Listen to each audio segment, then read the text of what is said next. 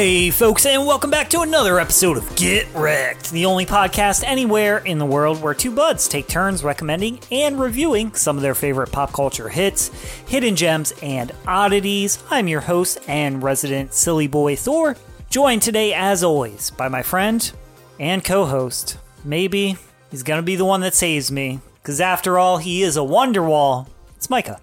Hey, how's it going? uh, Pretty that- good. that's Oasis. Yeah. Right. Okay. All right. You know those guys that are still like hating Feuding? each other? Yeah. Why? Why did they start feuding in the first place? They're Irish, I think. That's fair. I think fair. they're I think they're just an angry uh, lot. Yeah. Okay. I cool. I guess I don't know. I don't know much about Oasis. I know that song, and that's actually it. yeah, they I like think. broke up on their uh, unplugged performance on MTV. Oh, they broke up live? Like pretty much. Like the the original lead singer cuz they're brothers. Yeah. He basically walked off and got all pissy and then his brother ended up doing the songs and performing since he had left. Oh. Okay. Well, I, I think that's the basics of the story. Yeah. I, I don't know. it's amazing when things don't work and you want them to work, but they're just not working. Speaking of, Brinker, Hey, how's it going? glad I'm, to, I'm here again. glad to have you back, man. I know, right? Do you know why Oasis broke up? No idea. Uh, I really don't give a crap about Oasis. All I, I know, isn't it one of them called like Noel something? Yeah, it's Noel and Liam Gallagher. Noel and Liam, that's right. Gallagher? Yeah. Oh, then they are Irish. Because, uh, I, like, I know for a hot second there, the internet would not shut up about Noel and Liam Gallagher.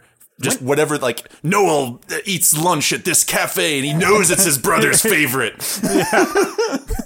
Yeah, they legitimately. I heard an interview from like a couple months ago where they asked one of them uh, because you know what I, I think it's also they get asked about it constantly. Like, mm. are you Oh, still oh, feuding? God, yeah, Where do you stand? Because that's the only interesting thing about them. So of course they're always asked about it. Well, and like, in eighty percent of like the British news media is just gossip. Like they, you, you, like you'll have a newspaper that's called like the Independent Tribunal Herald, and like everyone's making, uh, or is like has like a pension, and like, or they act like it's some sort of like sacred hall of justice, but in actuality, it's just them like a bunch of old guys gossiping about someone's some teenage pop star's breast size. It's their BuzzFeed, Yeah. basically. yeah. Okay. Well, but yeah, they are they're still feuding like and still just talking mad shit about each other. good for them. It's pretty hilarious. Good for them for holding on to a grudge and not quitting on your morals. yeah, If that's what they're doing. That's, yeah, I, re- I respect. You're making a lot of assumptions here. So, Brinker, last time you were with us, Yep. um, people might be thinking Brinker's been here before. Technically, you haven't heard Brinker's voice. It's because last time we had Brinker, all hell went loose. So we're Mm-hmm. got- giving it a we- try again. we got like 40 minutes into the, uh, recording a lovely conversation that I was thoroughly enjoying yeah, it was a good conversation. that, about what we're about to talk to, uh, to what we're about to speak to today. Yeah. Um, and then uh, gonna call out Adobe for being crap. Uh, Adobe like wrecked all the files and stuff, didn't it? Yeah. I think it was Mike's computer. Well, yeah, but it was on Adobe, so I'm going to blame Adobe because they got speaking- rid of licensing. Like for site licensing, I'll still hold a grudge on that. Speaking as an IT systems administrator, I'm more inclined to trust Microsoft's hardware division as opposed to Adobe's software division. Just saying. I can tell you that we have had many crashes of Adobe Illustrator in my uh-huh. time in my classroom. yep. Many, many crashes. Yep. Yep. Yep. So to the point where my our IT professionals, not the IT school classes, but the IT professionals of the school, mm-hmm. knew a handful of my students by first name. oh wow. I Yeah. remember I remember using Illustrator in high school, and it wasn't that it wasn't that bad. I mean, It's no, it, it's it, not. ha- it feels like it's gotten worse. I'm trying to remember. I think, or no, it, it, never mind. Ignore me. I was uh, I was going to bring up the fact that like there there's probably is still some code in Adobe various Adobe products, especially older ones like Illustrator or Photoshop, that probably does reach all the way back to the 90s. That'd be wild to see, but I wouldn't be surprised. Well, I mean, the program we use for editing and the you know the program that crashed is virtually the exact same program. It just the newer version just looks nicer. Oh yeah. That's Yeah. what they want you to think. It runs. It runs. It runs better let me, as well. Let me, but let me I give mean, you the insider's scoop on software sure, development. I don't understand anything about computers, so Mm-hmm, please. Yeah, insider insider scoop of software developer.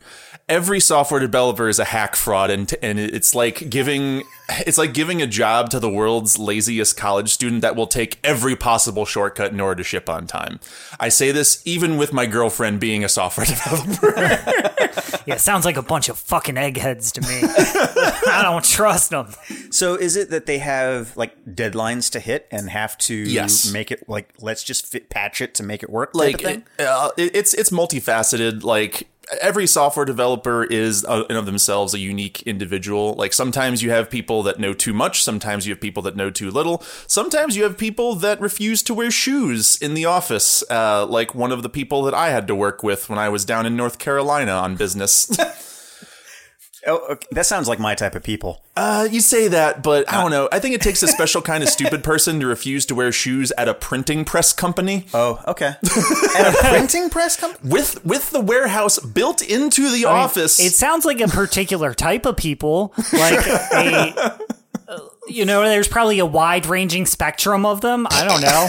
keyword keyword spectrum I see. yeah, you're probably onto something. I can say that because I'm I don't know I've been accused of being autistic myself. Oh my! Not that that's something is that's accusatory. That's that's it's it's completely normal and healthy, and everyone's uh, Sure. perspectives are valid. agreed. Don't Yeah. want to get anyone canceled. Just don't wear. I mean, wear shoes Mm-hmm. in a place where there's machinery. Wear shoes everywhere except the Disagree. comfort, the beach, Hard- or hard the comfort of your own home. Hard disagree. Maybe at a park. I take walks through my neighborhood barefoot. That's fine. You are a brave Actually, man.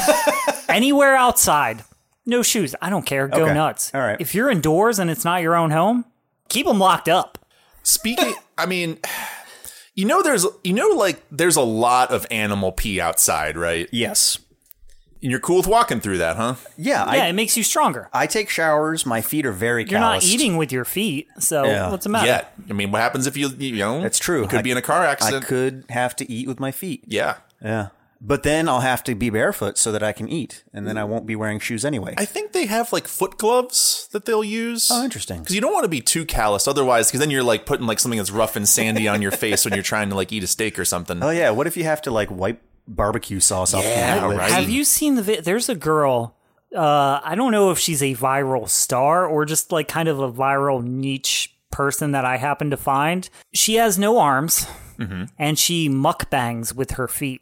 Oh. What is oh. mukbanging? It's where you just like shove food in your mouth like a pig. It's- it's and a video Chinese- record it I and think put it on fr- YouTube. Yeah, I think it's like a Chinese meme influencer thing where like so their social media influencers will just sit down with like these huge buffets of food and it's like a it's like a show thing, oh, and just eat like anime boys, I guess. like yeah, like, yeah. like Goku. Basically, yeah, yeah. yeah, yeah, basically.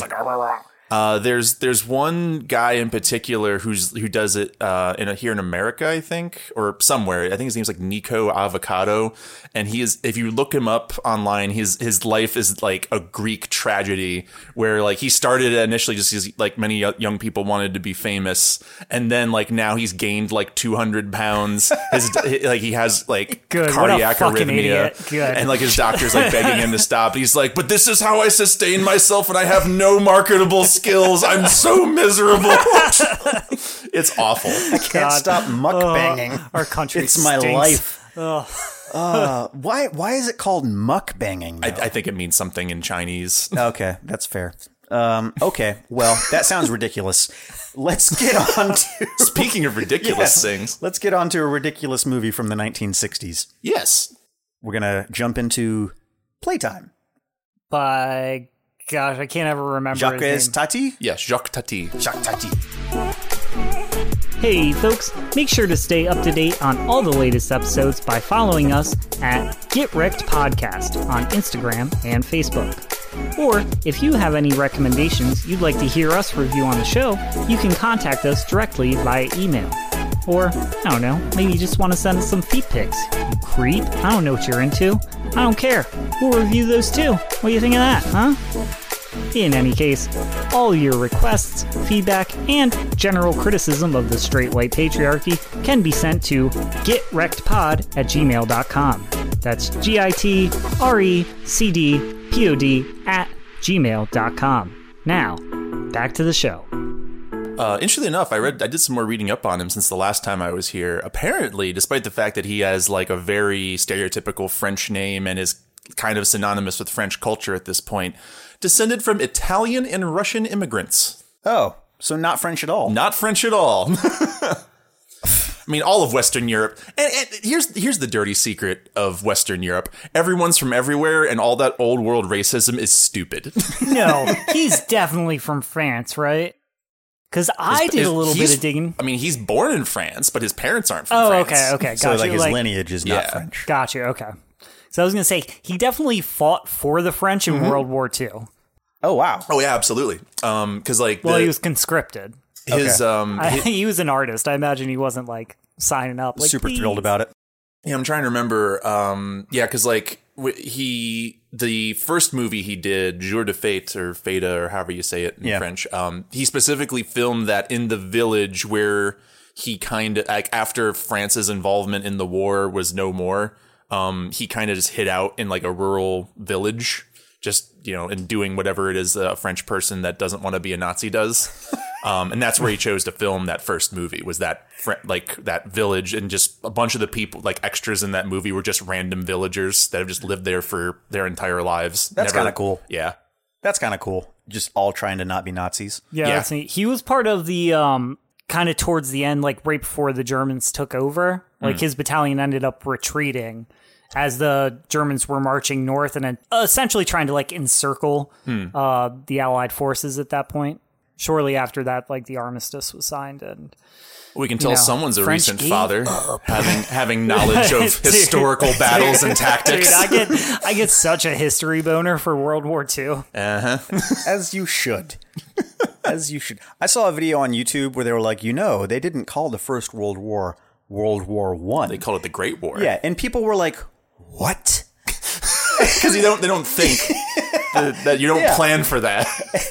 But it's a bunch of like Gen Xers, uh, and they're like, yeah, because there wasn't a second World War to call it World War One. They're like, oh, it's kind of wild, yeah. kind of wild where we're at. But anyway, So yeah, so Jacques Tati, yes. did he write and direct this? Yes, he did, and acted in it as well. He is. Um, I, I'm trying to remember. Did, okay, where, where, where should we start? Should I should, should we start with the movie or should I start Let's just with pretend we never had a conversation before. Impossible?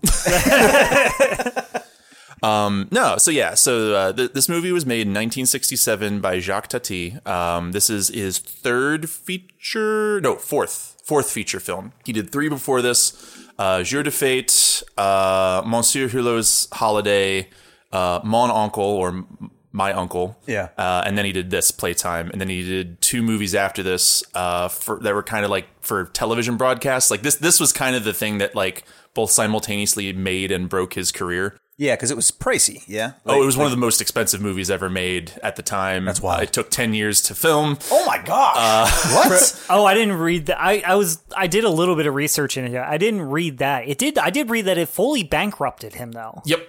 Yep. Huh. Uh, he also shot it on 70 millimeter film, which uh, you film buffs out there might know that is the same size stock as IMAX, if I'm not mistaken. That's so insane. That makes Why? sense because it looks so beautiful. it does look beautiful. Well, so if you think about, and we'll get into like some of the the specifics on this, but think about just how much stuff is happening on the every single frame of this movie. Sure. you need that fidelity to, to get some of like the background happenings across. Yeah, that's fair. Thinking about what like when the time period was that this came out Mm-hmm. and other movies that came out around the same time, it is quite a bit of a difference. Oh, yeah. Just now that you mentioned that, it hadn't really occurred to me, but I can see it now that you see it. I mean, it's it's something that like outside of like a like a scientific film for IMAX day, you like you're right. You you like you'll you'll see uh, what is it like Chris Nolan and Quentin Tarantino trumpeting like, oh, well, I filmed it on 70 millimeter because that's that's what the real film buffs like. And it's the only way to truly appreciate. Kurt Russell's giant pock-ridden face taking up a, a theater the size of a Suck skyscraper. it, Kurt Russell. Oh God, no, no, he's still alive. He'll come for me. but uh, but like no, like that's that's not what the point of like you don't really need that level of fidelity for most movies. Like, Sure. Like we, I mean, yes, we would like it. Like you know, in a perfect world, I mean, in a perfect world, we have digital recording now, so that's like you know 4K, 8K, and even higher. Like that's even more detailed than what 70 millimeter was ever capable of. So now it's just kind of like available to everyone by default now. Yeah. I think it's kind of wild that we, it seems like the recording capabilities that we have as far as the fidelity, the, um, the clarity of it is so much higher than what a lot of people have in their home. Oh, 100 percent.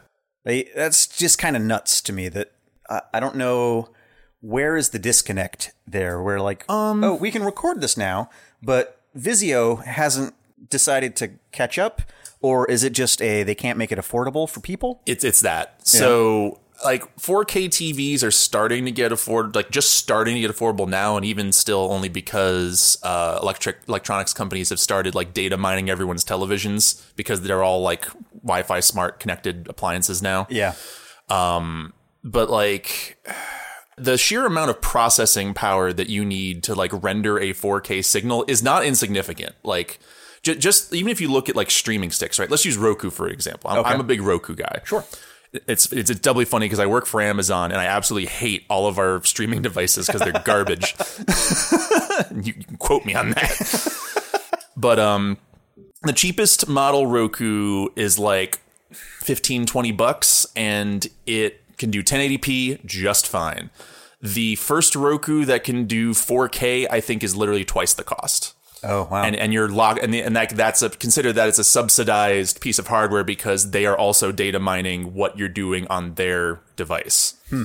So it's I'm trying to remember when, like, the first time I tried to run something in 4K on my computer, and like my CPU, it basically maxed out my CPU just playing back a video and like accurately reproducing the film grain. I think it was like Street Fighter the movie out of all things. that's that's enough to tank Worth it. your computer yeah Well, yeah, I mean, this mind you, this was also like 10, 15 years ago. So now we have things like video, car- like your video card can help you decode and do. There's there's a bunch of other things that that make it easier, but like it's it still requires an amount of effort in order to play that stuff back and have a TV that's capable of playing it and ha- and care about the wires because because like a lot of uh, old HDMI cables and stuff, they're not good enough to, to play Oh, it yeah. back. So it, it's.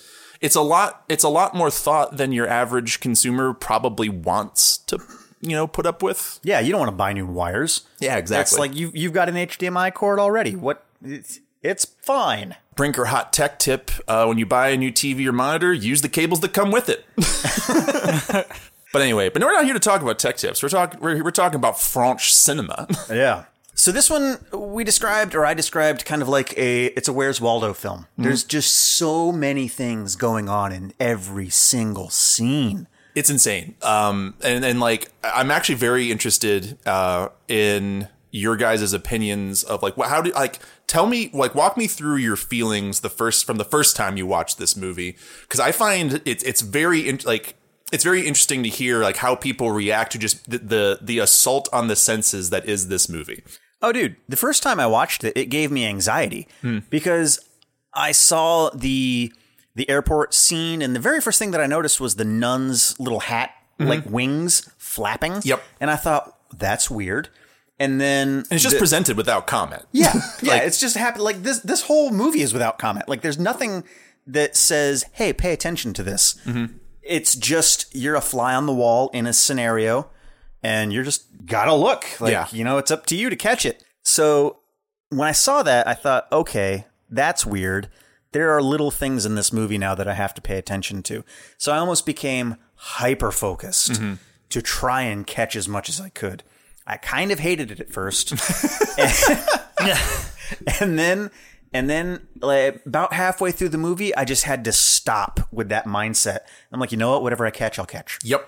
that's how i treated um, snorkeling in hawaii Uh huh. Yep. that's uh, we went snorkeling with people who were practically fish we went into like this i don't know this stupid beautiful area where the water is clear 60 feet down and we were going to go swimming with dolphins which to me i think okay i'm going to be like in a confined area and Oh, God, swimming no. with Nope. dol- Mm-mm. not at all that's not the case it's like they sent us to a lake where they drop dolphins in, and but it's a massive freaking lake. And they're like, here, good luck. Try not to get raped by a dolphin. Yeah, so so they're they're swimming through, like they're jumped off the boat, and they're like, "All right, the dolphins are this way," and they're just you know mermaids swimming through the water. Our mm. tour guides, and I'm not a great swimmer. I've never liked the ocean or large bodies of water. It's my greatest fear.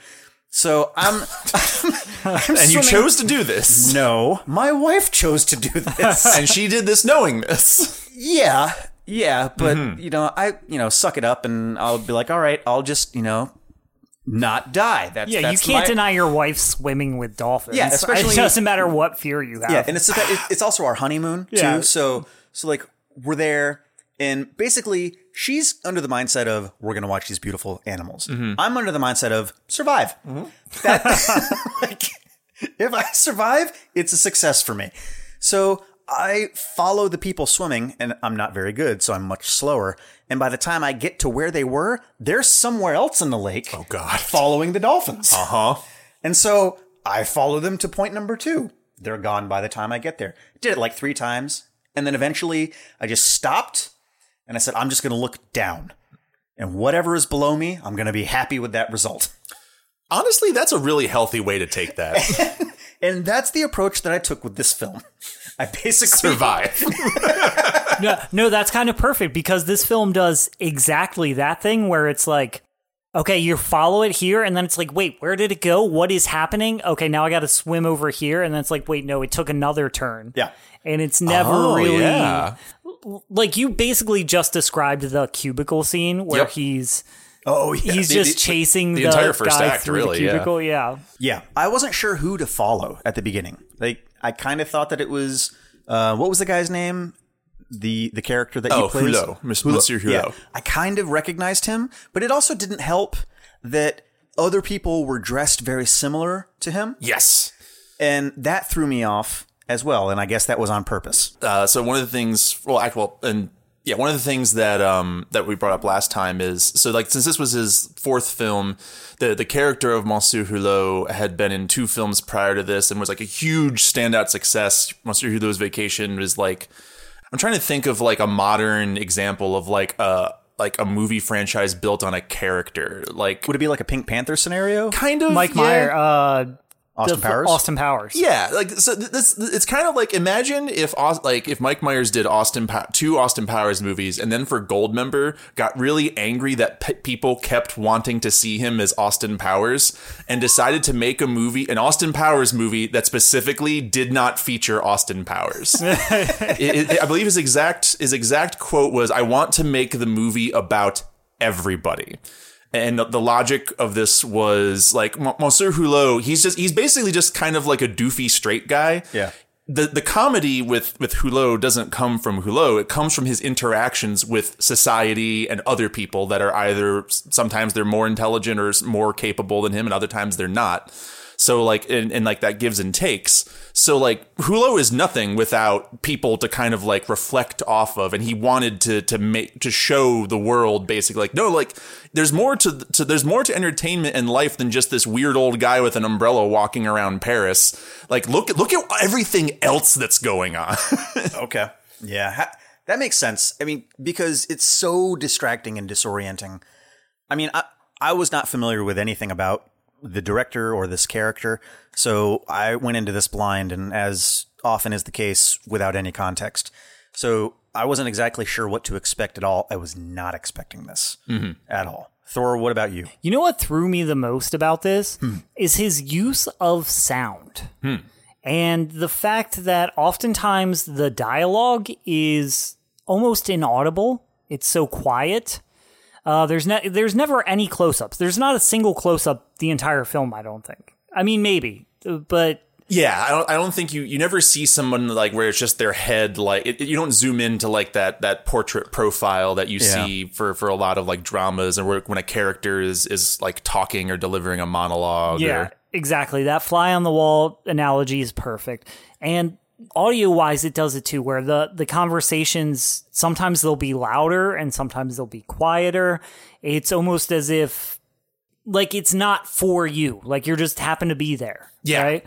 Um and also like specifically the scene where they're at the apartments and you're just you're like looking into the apartments, you're looking into the scene. Oh yeah, and you don't even hear the conversations that are happening Yeah. inside the apartments because you're outside on the street. Yeah, it's like 10 minutes of just street noises. and for whatever reason, it's like hooked and I'm like hooked and fascinating watching it. it, it kind of triggers your your um your voyeur instinct a little bit, doesn't it? Like kind of like a rear window thing where you're like you feel like, ooh, should I be seeing this? Yeah. Yeah. Oh, and they even play with that in that scene too, where where the guy like after um he dismisses his family and Hulot from like the living room, he starts taking off his coat and tie to Oh, kind of yeah. like unwind at the day, and then you look in the apartment next because they they they've been, they did this whole thing where like these these conjoined apartments have televisions built into the walls. Like and it's the same wall for both apartments. Mm-hmm. So one apartment is looking to the left and the other one is looking to the right. And then if you but you when you're looking from the street you can't see the televisions because they're in the wall. So it just looks like these two groups of people just staring at each other Yeah. and having conversations. And like one and the, the way that the film is that scene is paced that like one room is reacting to the other room based on what's happening Yeah. so when when the guy shuts off the TV and starts like unwinding, he starts he starts like taking his clothes off, and there's just one woman left in the other room, and she's kind of like leaning forward, be like, "Oh yeah, Yeah. give it to me, daddy." Yeah, this this film was very clever. I think that that's a pretty apt description. It was like subtle slapstick, cleverly done to me. It was, I think, probably too clever for me. I would I would like if I my my biggest criticism of this movie is that it's smarter than any most like viewers of media have any appreciation for. Like I, like when I heard this movie flopped, I'm like, of course it flopped. It, it flopped for the same reason that Police Squad is no like only lasted like s- six episodes in a season. Yeah, Yeah, it makes sense. Like the comedy of it, though, I think is actually like I enjoyed a lot of it. A lot of it felt like right out of Curb Your Enthusiasm, Larry David style humor. Like you get the squishy chair, yes, which that could just be the title of a Seinfeld episode. The Oh, 100%. squishy chair, right? Like that's the premise for a Seinfeld episode. Is like I went into this room and this square this chair was squishy. Yeah. and me and this guy sat and squished chairs together. The lady, when she's like, all she's trying to do is just get a picture of this flower stand. Yeah. Oh, yeah, She's like, oh, this is perfect. This is so French. and then everybody just keeps walking in her way. like the, the the American teens with like the fucking oh sorry you're fine. the, No, the Letterman's fuck jacket. away. All right, Yeah. the fucking Letterman's jackets. Um, the uh, the Japanese like businessman, who's so apologetic. Oh yeah, there's a lot of stuff. My all time my favorite part of this movie though is obviously the restaurant scene is where like the film as a whole kind of hits this fever pitch where it's just full on anxiety. Mm-hmm. And it feels like I don't know if this part is intentional, but it feels like what it feels like working in a restaurant. Right? They're opening this night where it's just everybody like it just feels like madness. Everybody has a fire that they're putting out. Sure. Uh, meanwhile, the people are just laughing and having a good time, and they don't even realize all the crazy stuff that's going on behind the scenes. Oh yeah, And you get the guy who he's a waiter standing outside, and all the waiters keep ripping their clothes Yes. and come on. They're like, "Give me your shoe. I need to change shoes with you. Give me come- your pants. I need to change pants." and he with comes back in looking just like a homeless bum. I was so surprised at the end of that whole bit that like. That, that there that he didn't get like there that, that the punchline was not that like a policeman walks up Yeah, and mistakes and him for him out. yeah Yeah, I was expecting that too. So that, and then the door breaks. Oh my gosh, Dude, I don't know what's so fucking hilarious about this, but that door breaks. And the guy just keeps holding the handle, acting like he's opening the door as people walk through. Yep. and gathering tips from people too. Yep. Like, as the- he's like, hey. hey. And there was one guy that walked past him. He didn't get a tip, so he ran in front of him and held the handle of the door in front of him again to get a tip. it's such a good bit Yeah, it, it was hysterical. And then he started doing the bit in the coat rack entryway, and people just started walking in. There was a lot of like the crowd in this was oblivious to things happening. Well, and so that scene in particular, you can kind of I, I love I, I love like the, the the kind of subtle social criticism that happens here, um, where like when the when the restaurant first opens, it's nothing but like stuffy rich people and like fine dining and like oh opening night at this new elite restaurant or whatever. Um, but then like as more and more things go wrong, the um, you know the, the the people start to like dance and they're a little liquored up, so like they, you have like people start to fall over and get a little too drunk, and the bouncer starts chucking them out. Yeah. But that right around that time too is when the door breaks and just random drunks from off the street start getting captured by the neon sign outside and Oh, yeah. getting and getting let in.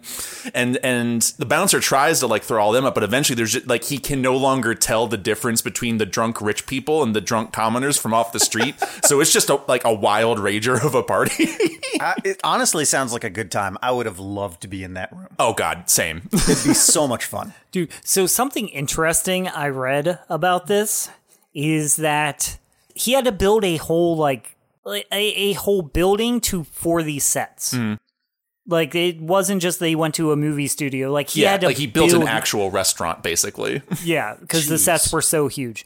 Additionally, there were so many. They needed so many extras for the scenes. There are just cardboard cutouts of people in the film I, I was waiting for someone in to the background. So Wait, did, what? Did, I did. you, I did not notice it. I was about to ask. So did, who- did either of I've you notice on the it. first go? No. Did you notice on the second? Did you? Was there a second go for either of you? I I watched the restaurant scene again. Okay, I could not watch it again. Okay. I just that's fine. I got a no two month, judgments. I got a two month old baby, and I was Yep. like, I can't find time for it. so- completely understand. Yeah. But yeah, so and, and I, I I knew about that on my first watch because I uh, I got the recommendation for this movie from uh, a YouTuber of all people. Yeah. Uh, I don't know if either of you know who Video Game Donkey is. Oh, I love Donkey. Yeah, so like a, a like he he typically just does like little weird vignettes about video games, but then just like it was during COVID, I think, and on lockdown, YouTube recommended the, the like the, the video to me. I clicked. I'm like, oh, I like Donkey, and uh, this doesn't look like a video game. I'm curious what he has to say. Yeah. and he just goes on for like ten minutes about like how this is like a great piece of cinema, and it's so great. That's so weird that he would be so bizarre. Yeah, because he's he's normally like finding video games, playing the new ones that come out, but then also kind of joking and making fun of them a little bit when they glitch and freak out. So it's I don't know. He's a very sarcastic YouTuber. Yeah, but like a lot of his humor comes from like the minutia of things, like you said, Yes. finding like picking up and nitpicking little things and blowing them up in these huge like molehill into a mountain scenarios, which perfectly makes sense that he would like this movie. Yeah. But he called that out, and so like the first time I was watching, I'm like, oh yeah, I guess there are. Um, because originally I thought it was mannequins, and then on like my second and third viewings, I started noticing more. I'm like, well, are they mannequins? No, they. Are and to Thor's point, yeah, they're no, they're they're actually cardboard cutouts. And it wasn't until my fourth viewing. I've watched this. This might be one of my top five movies of like all time. Like, Really? yeah. Like I have fallen in deep, deep love with this movie, which is All right. I, which makes me really excited to be here to talk to you two about it, just because like I like. I, You can't talk to anybody else, probably. Oh yeah, I mean, I no because I've already talked to them. I've already, I've already talked Everybody's to all my, like, shut up about Yes. this movie. We've seen it. It's long. It's anxiety inducing. We Yes. get it. I'm like, no, but you don't understand the you don't get my, the minutia. Yeah. So here, here's a, here's an interesting thing that I noticed. Um, so there, this movie kind of is on a scale where, like you like you said, you start out in the airport, but it, you don't know it's an airport like right off the bat. You're kind of like, is it an airport? Is it a hospital? Is it like an office building? Where are we? I don't know anything. It's gray. It's hostile looking. It's a lot of like brutal angles and concrete and glass. Yeah. Uh, very inhospitable, arguably. Yeah. Yeah. No color anywhere either. Yeah. Um, and like you see off in the distance, there's just a bunch of people, and you notice that like some people aren't moving in the background. So you're like, are those people mannequins? And then like one person that looks to be like in a glass box moved, and then you're like, is the mannequin moving, or is that person just trapped in a glass box? Um, so like it's already playing with your your perceptions right out the gate, and then but as the time or as the as time moves forward in this movie, there and there's the whole like airport to like office building and like streets of Paris uh, stuff where they they show like commuters and cars and stuff. There are a lot of cutouts, and it, and it act, the amount of cutouts in the background just to fill like the, you know the back sets or whatever it does grow and it, it almost comes to like a fever pitch at the very end right before the sun goes down and we have the apartment scenes to the okay. point where like that bus where Hulot kind of get, is getting off like with uh, the the people from the trade show. Yeah. I want to say like half of the people on that bus are actually cardboard cutouts. Oh my gosh. And at, at that point, you're just so desensitized to seeing it, you and like you're you've, you've already kind of trained yourself to like just go where the, the, the motion is, like a T Rex trying to figure out what's happening. Yeah. You Well, don't even notice I don't them even anymore. notice because there's That's so also wild. such a great bit there Mm-hmm. where the guy is like he thinks he's grabbing onto the grab bar on a bus and it's really just a lamp that Yes. somebody's carrying. Why is that so funny? I don't know, but like it's it's I I, I suspect it's funny because like it, it's the same reason why Seinfeld is funny, why the show about nothing is funny. Why like why is a squishy chair funny? Probably because everyone at some point has encountered a chair that is either too squishy or not squishy enough, and it has defied our expectations, and it's just rubbed us the wrong way. Yeah, exactly. And you're like, you think about that chair for like the rest of the day. Like, what was up with? Like, was it a different foam? Like, why was it so squishy? why was it, it? It was noisy too. Like, why did it? Have, it wasn't a fart, but it was like a rough fart. Like, I don't. Yeah, there's a, there is a lot of that. I think that um, I just wish I could catch more of it, but I also, admittedly, don't know if I want to watch it again. Hmm, interesting. yeah, like I get that. there's so much because I, I feel like there's so much more that I haven't gotten. Mm-hmm. Like just just watching it, but at the same time, I think for me is it requires full attention, Yes, and so I can't I can't like can't multitask. yeah like I I can't. mean, you can, but you're gonna miss so much stuff. Oh my gosh, I was rewinding. I would be like making dinner and I have it on my tablet watching it. Mm-hmm. Yeah. And I'd like cut up some onions, I'd turn, we're in a completely different scene. Yep. With I don't know who any of these people are. And there's no there's no dialogue to tell you like, oh, there's Yeah. probably a scene transition coming up. so I've like gotta back up 30 seconds. I'm like, oh, okay, so that's how we got here. Mm-hmm. I had to do that a lot the first time watching it. Even like if I there was a part where Ashley, my wife, came and asked me a question about something. I turned, I talked to her, I turned back, I don't know what's going on anymore. Cuz there's like follow-up question and things like that. So uh, it just um it was a little bit jarring. But so I know that there's more that I would love to catch. Oh, and, and full disclosure, um, so I I I watched it for I watched it for my fourth time for our first attempt. Okay. I watched it again over the weekend. Oh man. Um, and introduced somebody else to the movie too. Okay. Uh, just because you know why not? Yeah, of course. Um, showing number five, I'm still picking up on stuff. That's so wild. And I, I said that the last conversation Yeah. we had too. And like I'm still it's it's I can't I don't know if words can, can are conveying to the audience just how insane this movie is. Well, yeah. I think part of this is because we've already recorded this conversation a little, uh, like a good bit of it. It's like for folks, if you, so the basic premise of this film is like there's just a guy. I don't even know. It's hard to even describe the premise. 'cause, it like- starts on a guy walking around an office building trying to have a meeting. And then it kind of transitions to him hanging out with friends in an apartment that night and then ending up at a restaurant. But the thing is, it's not really about the guy. Not at all. It's just these wide shot scenes of people just experiencing different things, just like experiencing life. They're at a restaurant or they're at a trade show or they're just a million people walking around this weird room full of cubicles. Yeah, and when like, and I would even argue that Hulot's not even like the the protagonist. I would argue the the uh, the lady in the green dress from the tourist group is actually is he she's more of a protagonist than Hulot is, arguably. yeah, her name was sure. Barbara, right? I think Yes, that was her I, th- I character. think- I think that's right. Dude, Barbara's awesome. Oh, Barbara's 'Cause- great. Because I don't know if it's subtle or not so subtle, but there's this thing that's happening because it's these American tourists in Paris, Mm-hmm. and everybody is trying to wrangle them. They're like, okay, all you walk in a straight file line and letters B through M, you're going to be going here. And but the thing is, Barbara just keeps wandering off, and she's like, "I want to take a picture of this perfect floor." Like she just keeps Yeah. wandering off and doing her own thing. She want she wants to experience Paris, and like the the whole first segment of this movie is kind of showing it, it's kind of being a little bit men- melancholic about it too, like how there is no more Paris. Yeah. like everywhere, like the, the criticism is like you know the like the the post World War II industrial boom has kicked off. Modern architecture is is paving the way. We're building skyscrapers where there used to be cafes, and everywhere looks the same now. Yeah, yeah, and there's there's not even uh, like the only time that you see the Eiffel Tower, for example, is in the reflection of a door, Right. as the door is opening and closing. Yep. and and they kind of touch base on that too with the different posters that you see, where it's Oh, yeah, I love those posters. It's like got the monuments of, Yeah. of the the posters Of like Spain and the United, even the United States, which, which for some reason our monument is just a child playing with a toy.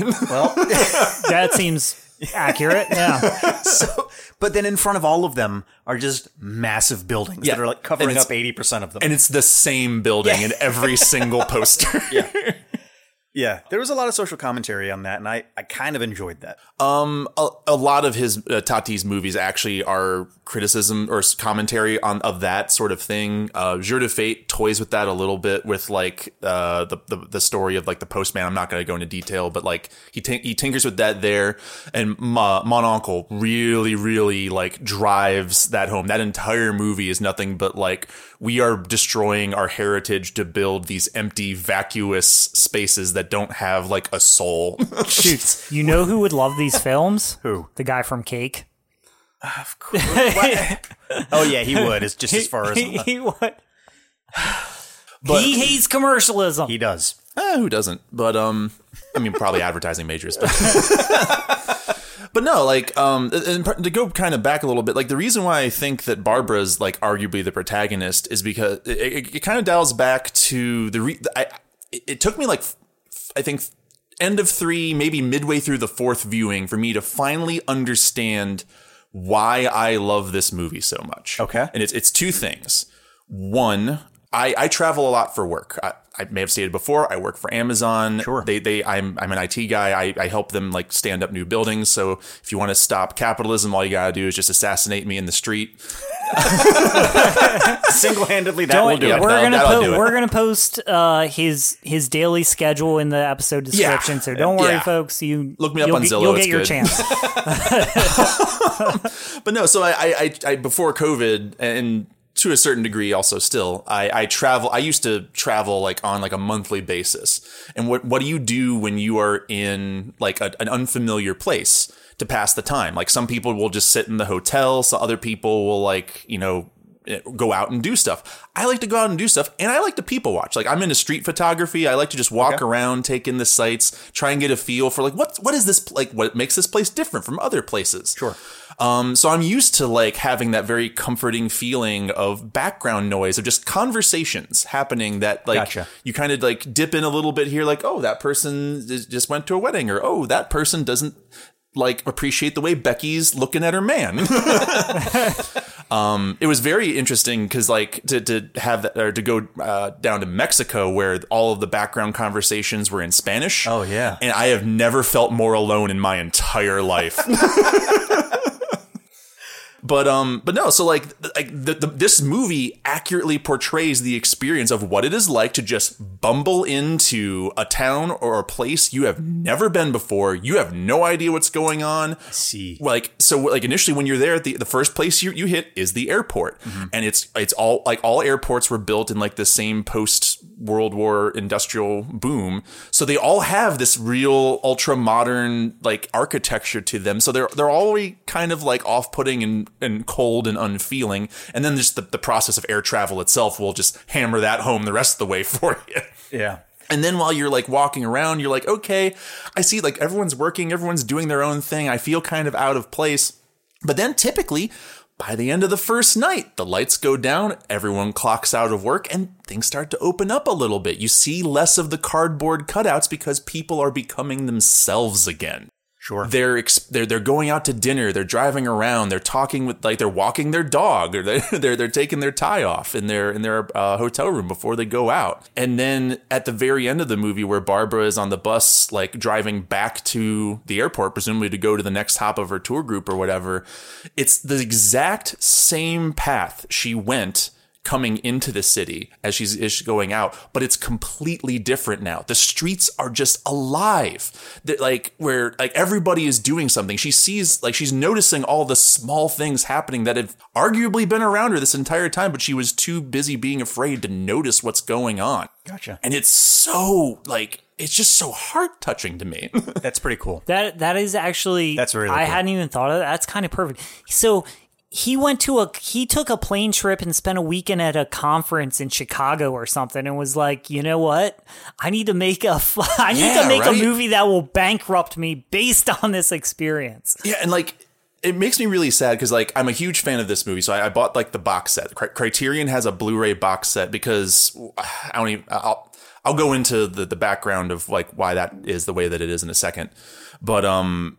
I I was interested to see all of his other movies, and I haven't watched them. None of them hit quite the same way. I, I I think this movie is like the perfect mix of social commentary in the first half, uh, and then kooky hijinks comedy in the second. No, uh, because because Mon Oncle is like all that. It, it's trying to be comedy, but it like a lot of its comedy is way too like superficial in order, and it keeps like bouncing around. It's it's not like it's not unified in direction like this movie is. Okay. And whereas Monsieur Hulot's Vacation and uh or yeah, Monsieur Hulot's Vacation, that's more of like a straight comedy. Highly recommended that as well, but Yeah. that can be another episode. Who cares? The closest thing to this is is actually Jour de Fête, his very first movie, but that is also like real rough. He he he uh, he shot it on both black and white and color film because at the time color film was so new, he didn't know if any of the film processing labs in France would be able to process the film that he my shot. gosh. And he was right; they couldn't. so is the movie in black and white? The, mo- the movie is in black and white. Uh, the Criterion release though does have a restored, like they found the, the original color prints and they did ah. try like did a okay job, Sure. color like restoring that. But like that is that's a thing that you can have now. that's that's cool that that even Oh, exists. so that makes me think there is another thing I read about this. This is one of those things that I think the story behind it and the the story of the person behind the art is for me more interesting than the art itself. This film, he wanted not only did he film in that like 70 millimeter has it because the film just looks beautiful, hmm. but in the beginning he wanted it to look like a black and white film, not in black and white. So all the colors are grays ah. and washed out and light blues. And then as the film goes on, mm-hmm. they add more and more color Yep. to it to kind of go along with that thing you're saying, like as everybody Kind of wakes clocks up. out, Yep. Takes their tie off, and starts partying, they start coming alive, and you start to see the real color of the person. There's so many like metaphors within metaphors, like It's baked like- into this. It's like a seven layer movie. It's like so, so not only is it doing this really interesting storytelling from the outside looking in, but at the same time, it's it's using color theory in a way that honestly, I don't even know if anyone would understand other than him saying like, "Oh, hey, did you notice that it was like kind of a black and white film in the beginning and as everybody starts coming alive, there's more and more color, more color. added to it?" Sure. Yeah, the only other time that I can really think of color uh, being as impactful would be one Wizard of Oz, and then Hmm. two would be The Matrix. okay. Because with The Matrix, they basically everything in The Matrix they purposely put a very green hue. Yeah, Yeah. the- like that CRT Yeah. phosphor Uh-huh. green. And then when they were out in the real world, they put a very blue hue on everything. Oh, The Sixth Sense. Oh, yep. That'd Oh, that's right. because he has like uh, certain colors are only represented like when Bruce Willis is in Yeah. the scene. And folks, spoiler alert: Bruce Willis is a ghost in that movie. So What? Oh, you're ruining it. You're ruining cinema, Thor. So with um with this this movie and Tati's other movies, as far as the cinematic style or directing style, were they kind of similar? yeah. Uh, he, he really likes to kind of just take a step back Okay. and just let the scene happen. Um, apparently, uh, his like he was a performer like in like the European equivalent of like the vaudeville era. So like uh, he, he's like trained in that. He also was like uh, trained in like miming as well. Okay. So a lot of like the the the uh, nonverbal like physical comedy stuff comes from that. That makes sense. Um, there's actually a, another really interesting movie that I have not watched yet. It's on my list called The Illusionist from 2010. Uh, Oh, that's with Ed Norton. Uh, no, not that. Oh You're thinking the Prestige. no, There is another. There is another movie called The Illusionist with, With Ed, Norton. and Paul Giamatti and Yes. Jessica Biel. But this is completely different. This this was an animated movie made by the same studio that did Triplets of Belleville, if you know that, which is like an like it's a it's a kind of like somewhat notable French animated feature. Okay. But like it, it, and the whole premise of this movie is kind of like going through his early life before he got into um, cinema, basically. Because you know, being a French performer in like that era, he got up to some stuff, and maybe maybe like he, I think. I want to say like there was uh, he was accused of like abandoning like fathering and abandoning a daughter and like the film kind of explores that and like it's apparently a really big source subject that like his surviving daughter that you know who is arguably the only reason why we have his movies today um like It was the middle of the 20th century. That was just normal dad shit. well yeah but like, Abandoning children to go live yeah, your dream? but like it's still like a That's sore subject did. it's a sore subject apparently because apparently the like the, the movie tries to disney it a bit and like make it like pull punches when in actuality it was a lot worse than i think okay, gotcha, what what actually happened Gotcha. um so i'm just, i'm super excited to see that though because if you if you've ever seen like the, the audience go out and like watch the trailer to triplets of belleville and you will see why that animation style 100% makes perfect sense for a jacques tati movie Yeah. also watch this movie first just watch all of his movies just watch all the movies watch all the movies everybody Watch all the movies. I'm I'm intrigued in checking out some of the other films based on this one. But so, so what what was it about this one that um like ruined his career? Was it just simply the bankruptcy? Yeah. It, it was the fact that he he he bet big on it. It took forever to make, and then when it came out, it made none of its money back. Like audiences did not pick up what he was putting down with this. Which at is kind of hilarious. Like for such a, he's obviously a brilliant person. All the 100%. thing, all the things that are in this, unquestionable. he's obviously incredibly brilliant in one sense.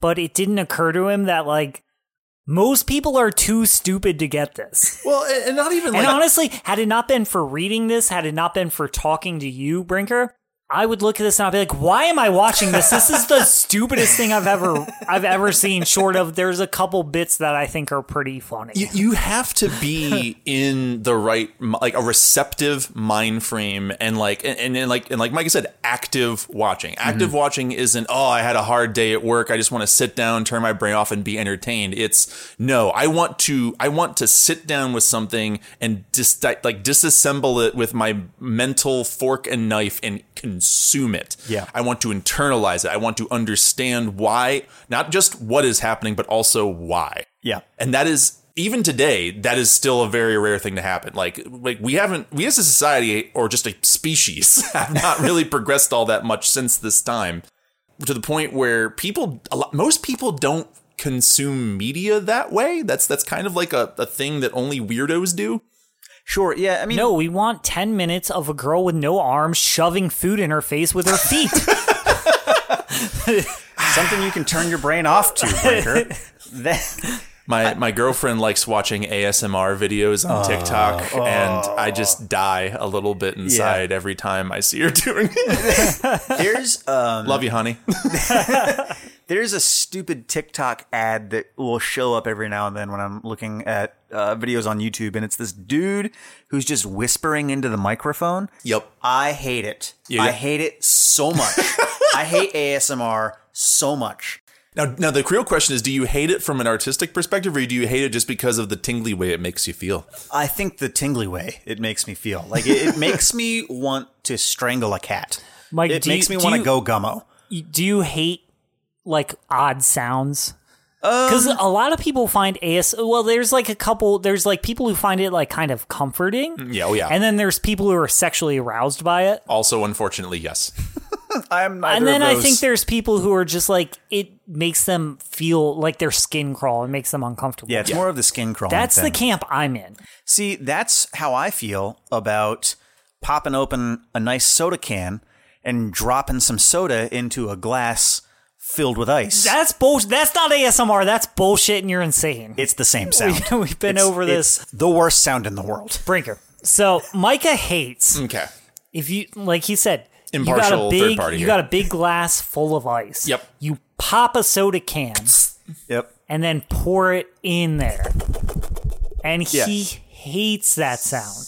The He the- said he we one time did the James Lipton 10 questions on here and he said that is his least favorite sound in the world. I hate that sound so much. Which which one? There's like I've already established. There's three Yeah, sounds. it's it's the combination of uh, it's primarily the hitting, foaming, and kind of like wrapping around the ice. okay. All of that like whipping. Interesting. I hate it. Were you not That hugged is enough as a child? What is fascinating. wrong with you? It's such a good sound. I, I don't know, but I hate that sound. I mean, personally speaking, I understand why you might be apprehensive towards. Hate's a strong word to me because, I- like, if when I hear that sound, I know I have to be on my A game. Otherwise, I'm going to spill soda head all over the fucking counter.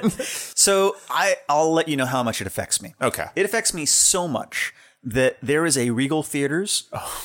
Next to us. Oh, I know where this is Okay. going. I think. And it's a good movie theater. Uh-huh. There's also a competitor movie theater. Yep. Guess which one I don't go to? The one that plays the big ad at the beginning of every movie that has that sound. Exactly.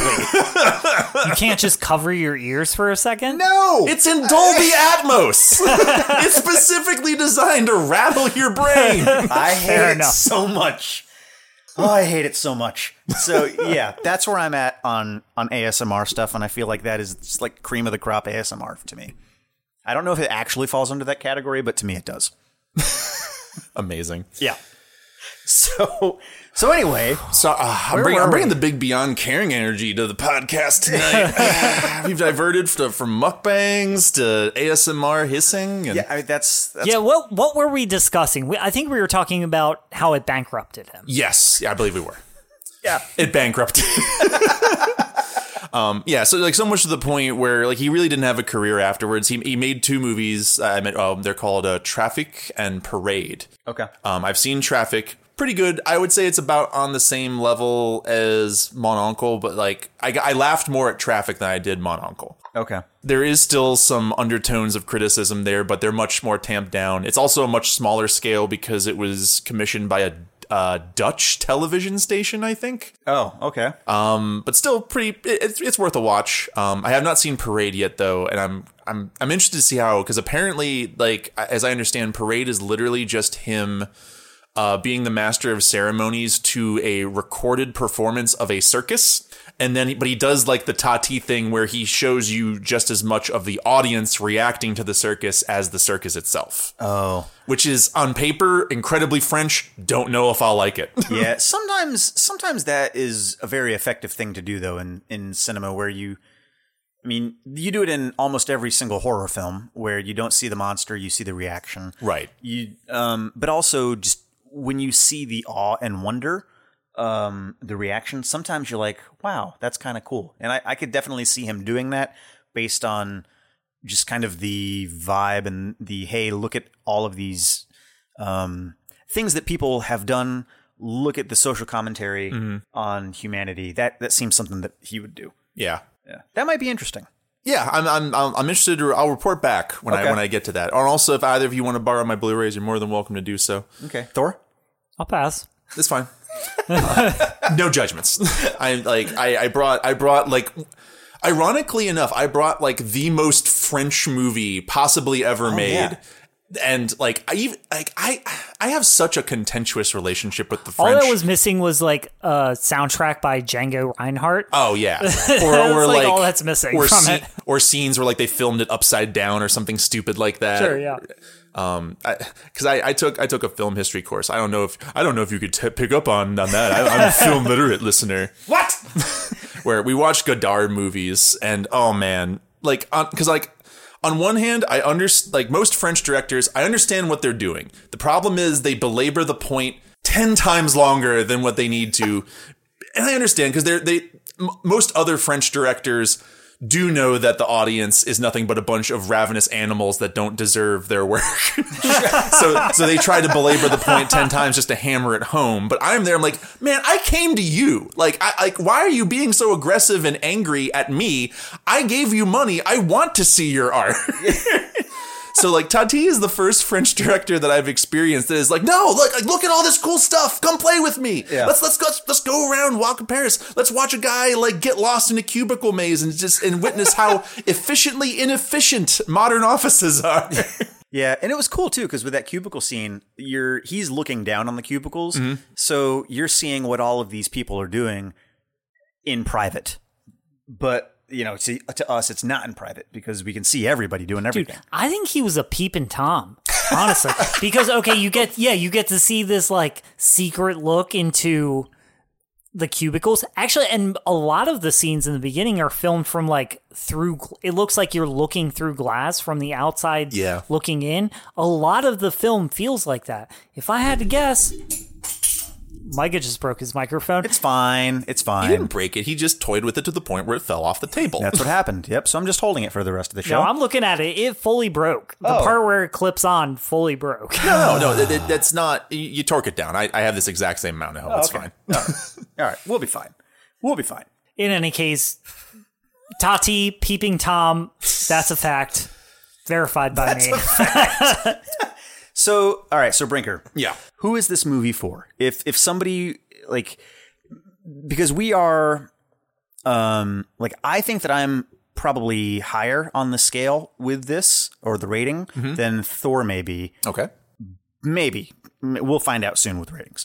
But um who is this for? Who is it not for? Like if you're not into this, then don't check this out. Um, I would say if if you are if you th- if you identify as somebody who is just interested in cinema or a movie buff, um, this movie is 100. percent You should watch this movie at least once. Like I like Zach Zach Bolton, uh, I am of IMDz fame. He needs to watch this movie. Yeah, he would probably fucking love this film. um I love the disdain in your voice for one of our closest friends. Is that how you talk about me when I'm not in the room? Uh, Uh, yeah. it's okay. I deserve it. um, no. Um, I would say, uh, like, m- most teenagers and younger people would like, despite the fact that like, as Thor said, like, or, or Micah, or I forget who, uh, this is like a Where's Waldo book of a movie. Despite the fact that that's like typically younger person entertainment, I don't think they have like the attention span mm, to, to like sit down and want to enjoy something like this. Yeah. Um, I would say anybody, anybody who kind of wants to to just see something they have never seen before and probably will never see again.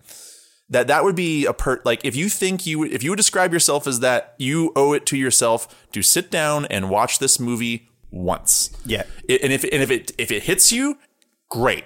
Watch it as many times as you want. I'm on viewing number five and still finding cool and interesting and funny stuff that I that I'm just utterly joyed at every time I, I find a new thing. Um, but if at the same time, like if you watch this movie and at the very end you're like, like like what you guys was like, I was kind of alienated and like I didn't like how I had to keep like whatever. Yeah, that's fine. Not for you. Move on. We live in a unparalleled age where almost a century or more's worth of media exists specifically to entertain us. If you don't like it, move on. But at least give it the chance. sure. Yeah, I would say I think if you're somebody who really appreciates art and like when you're going to see a movie or what whatever you're experiencing, if you are truly interested in art and kind of dissecting stuff, this has a ton of stuff. I mean, once again, we're recording a conversation we already had a big majority of, so I feel like we kind of missed some of the good stuff we had talked about. Yeah. A big piece is there's so much social commentary here, and it's not hmm. done in a way through dialogue. It's kind of done through just the uh the situations that are appearing. The mise en scene, Yeah. I believe, as they say. It's the visual communication. There's a lot of things that they show you. It tells you the commentary without people saying, "Hey, man, it really sucks that we've got these skyscrapers Yeah. up instead of you know cafes." yeah, instead they do these beautiful scenes where you see a glass door and as it closes you get to see the Eiffel Tower in the background. Or the Arc de Triomphe. Yeah. Yeah, whatever that thing is. Yeah. It's a large arch. It's that big arch that there's like whenever there's a f- action movie I know in the France. Statue of Liberty, God damn it. Uh, and actually, I, I do want to like piggyback on that. Uh, two things. One, if you're the, uh, I would also rec- this, recommend this movie to anyone who wants to train themselves to like be an art appreciator. Sure. Because this, like, if you sit down and watch this movie and like multiple times, it will train you to like notice things.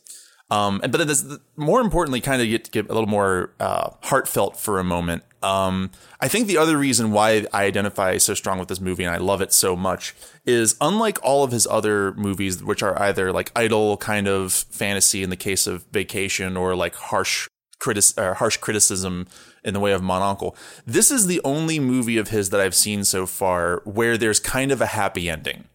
So at, at the end of Vacation, the vacation's over, Hulot goes home. Yeah. At the end of Mon Oncle, like there, it's kind of like, oh yeah, the son and the father finally bond over something, but like there's still all of the criticism of the fact that we're uh, bulldozing over the old world to make way for the new is kind of left undressed.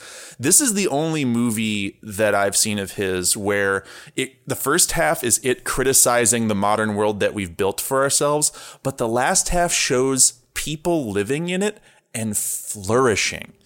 It it's it, it shows that like no even even despite the fact that we are killing our history and killing like the, the the the things that came before us that made us what we are, we are defining new things that define what the next generation will be. And people people will always be people no matter what scenario. Like they could, we could put them on Mars, we could put them in a closed steel box, and people would be people. Yeah. like we would find things to talk about, find things to be angry, things find things to be petty, find things to be happy. Like and it's there's something kind of beautiful in my eyes to that. I would agree with that. Yeah, that is kind of a nice sentiment. Yeah, it does end on like this almost hopeful note, and at the very end, because you have um, what's her name again, Barbara. Barbara, yeah. Yeah. she leaves and she gets on a bus and like that final scene is uh, like the carousel of cars Mm-hmm. where it's just it is it's showing like this top down scene of a a very busy roundabout Yeah. in Paris and at at, at one point it, it's kind of showing you two things like there is a bit of silliness to this fact that it's just people driving around in circles kind of like a metaphor of like we're What are we pretty, doing? pretty yeah. obvious, yeah. but at the same time, it's also incredibly beautiful. Oh yeah. Um, well, and even uh, I There- think, I there's thi- just so many layers to it, and I think and also like when she looks at the the little gift that she has at the end, and it's just the little plastic flowers that came with her her shawl, and then she looks out, and the street lights are the exact like when- Oh, and- and- yeah. in the exact same arrangement of the flowers. Oh, so it, it- it gets me right here. Yeah, that was that was a cool scene. yeah, it has this like hopeful, almost this like hopeful note towards Yeah. the end. And like I I think that especially in in the modern era that we live in where like we are reminded constantly of all the things that are going wrong and all the things that are bad in the world. Having something that just lets you like yes, there are things to be angry about, there are things that you should criticize, but also you're here. Your friends are here. Enjoy it. Sure. like I think that's a really important message today. Yeah, I would agree with that 100%. For sure, yeah. Yeah, you shouldn't be angry all the time. Uh, I mean, you can, it's, it's unhealthy. Yeah. I mean, you can't. You definitely can, but Yes. you should not. All right. Well, we are at that time where we rate and recommend. So Thor, actually, Brinker, we need a we need a uh, a rating scale. Um, it can be it can be whatever you want it to be. A scale of 1 to 10, 1 to 100, 1 to whatever you want, Yep. and then some random item. Or uh, a Connect us to the concept. film in some way. All right. Uh, I'm going to go on a scale of one to ten. Um, how how long are Jacques Tati's trousers for you on this movie? Do they do they fit properly, or much like the character of Monsieur Hulot, are they just a little short for his build? So in this scenario, is a is a ten a good or a bad? ten is properly fitting trousers. Okay, ten is properly fitting trousers. And one is uh, Japanese hot pants that no man should ever wear. Oh well, in that case, um, you know, honestly, I think I'm I'm gonna go with a seven on this guy. Um, I I say that because I feel like the film is smarter than me, and I want to experience it again, despite not wanting to experience it again. If, I- if I that makes any sense. That makes perfect sense, and I think that is probably some of the best. Uh, that is the best compliment I've ever heard you talk about any recommendation that I've given you in my entire life, and I'm going. I'm going to take that with me to the bank. All right, on a scale pressure, of one to ten, well-fitting trousers, I think I'm a little bit lower. I think I'm a six. Okay. I think I'm gonna go six. Honestly, had we had I not looked into this a little bit, had we not talked about it, I'd probably be at like a three, Interesting. just solely on the back of com- the comedy of it. That's very interesting. this is one I. I really do. I think, and admittedly, I am somebody who I love the story of a thing. I love the thought of a thing, Mm-hmm. and I love an artistic endeavor. Mm-hmm. So I think I'm going to go six out of 10 in that I love everything this movie is doing. I can't criticize any of the way it was executed. I, I think it's a brilliant thing, but honestly, it's just tough to watch for me. I just found it very, it's very slow. You have to be fully focused on it, and it's just, I don't. I feel like it drags a lot, and, and a Especially lot in the of that- first half, yeah. yeah. So, and then when it's not dragging, it's anxiety inducing. so, I think I'm six out of 10. I would definitely recommend this to other people in the same way that you said. Like, give it a shot, watch it once. I think it's definitely worth a watch. Yeah. Is it something I'm going to put on again? Probably. Same. I'm kind of right there with you, Mike, where I'm like, I don't really want to watch this again, but I think I'm gonna. yeah, yeah. It, it has that allure, like because you you like and you, maybe it'll get higher. I Yeah. mean, honestly, I could see myself being like, okay, I think I need to watch it again. Like, I, I- honestly, that's kind of what I was expecting from from like both of you of like a, a lower initial rating, and then as we talked about, you're like, oh god, yeah, there is a lot going on here, mm-hmm. or and like just just because like it's so rare to have a piece of art like this where your opinion of it can be completely changed just by talking about it. dude, that happens quite often on this show. We do that a lot where I come in thinking like, okay, I Blade hated Runner this. sucked. Yeah, I come in thinking I hated this, and then once we talk about, it, I'm like, oh my god, I actually really liked it. Really? Yeah, Blade Runner is a perfect example. Ah, I love Blade Runner I just so I, much. I didn't really enjoy it that Both much, of 'em. but then once Yes. we talked Oh, about it, I was like, it's incredible. Yeah. The sec- I actually wanted to recommend the second Blade Runner to Thor because I felt like he would enjoy that more, but I couldn't recommend that. Right after, yeah, you, But- well, but like I didn't want to recommend him the first one because I didn't think that he would care for it. Hmm. But I was like, I can't recommend you the second one because it piggybacks so you much. You really need to have the first one. yeah, you really need. So, um, I'll recommend the Barbie movie because that's basically uh, uh, my my uh, your daughter's first uh, Blade Runner movie.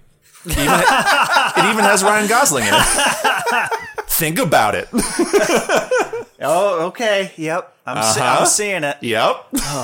Yeah. So, so, so with this movie, I think that if I were something that really, really intrigued me is that if I were to watch this, just 100% no, uh, no context, and we weren't doing it for a show, I think that I would investigate it so much because it's so different than anything that I've seen. And the fact that I looked at it, watched it, I was like, why is this recognized so high in cinematography? Like Yeah. people who love movies love this movie. Yeah, there are multiple lists that And- rank this among the top 100, top 50 movies of all time ever made. Yeah. So I think Right up there with Tank Girl, League of Extraordinary Gentlemen. this is right up there, according to those people. I know what I'm watching tonight. Um, yeah. That, so Those are the number one and two movies for all people, right? all people. I mean, if, Sean Connery went out with a banger. and only so you there's there's only certain movies that can pull off the mastery of putting Ice-T in a kangaroo costume. That's true. um, so yeah, I think that I would naturally want to investigate this more, which doesn't happen very much with movies.